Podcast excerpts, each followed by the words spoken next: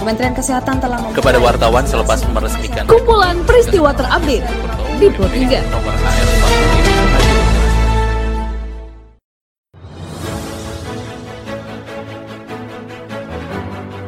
Halo pendengar, saat ini Anda sedang mendengarkan kumpulan peristiwa Pro 3. Pada podcast kali ini saya akan mengulas terkait isu-isu aktual yang saat ini masih hangat atau ramai diperbincangkan di sekitar kita.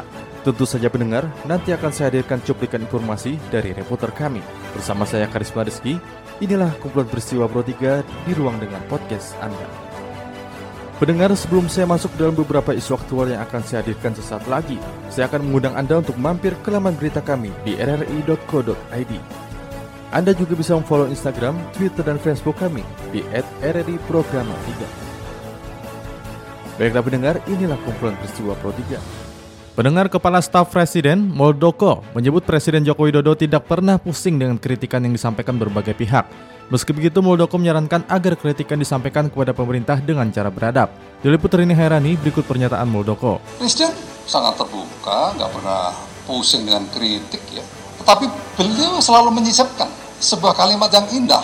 Kita orang timur memiliki adab. Jadi kalau mengkritik sesuatu yang beradab, tata krama, ukuran-ukuran culture kita itu supaya dikedepankan. Bukan hanya selalu berbicara anti kritik anti kritik tetap cobalah lihat cara-cara mengkritiknya. Itu. Berikutnya kadang-kadang kita uh, mudah sekali untuk menjustifikasi menyamakan antara kritik dengan fitnah. Ini sering terjadi kita. Dan banyak tokoh-tokoh kita yang tidak memberikan pendidikan kepada mereka-mereka itu. Justru terlibat di dalamnya untuk memperkeruh situasi Janganlah seperti itu.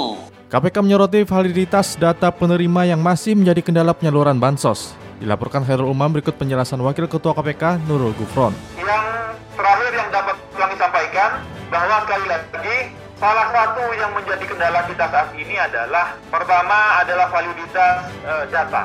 Maka validitas data itu harus dibangun dari pertama adalah ketepatan kita memotret dan kemudian keterpaduan antar lembaga dalam memotret. Maka tidak boleh ada lagi ya banyak data, banyak status yang masing-masing jangankan antar kementerian ya. Kadang dalam satu kementerian memiliki pemandangan ataupun berstatusan warga negara itu dalam banyak hal sehingga mengakibatkan kadang redundant, kadang duplikasi sehingga ada bagian masyarakat yang bahkan mungkin tidak dapat gara-gara ada banyak duplikasi. Dinas Kesehatan Kota Tangerang memberikan teguran kepada klinik atau rumah sakit yang tidak mau menurunkan tarif tes PCR. Disampaikan Sarutu Rain, berikut keterangan PL PLT Kepala Dinas Kesehatan Kota Tangerang, Dini Anggraini. Kalau dari apa surat edaran yang beredar memang nggak ada ya ketentuan dari pusat pun e, mengenai sanksi itu nggak disebut ya. Tapi ya kalau memang masyarakat menemukan itu ya hubungi kita aja.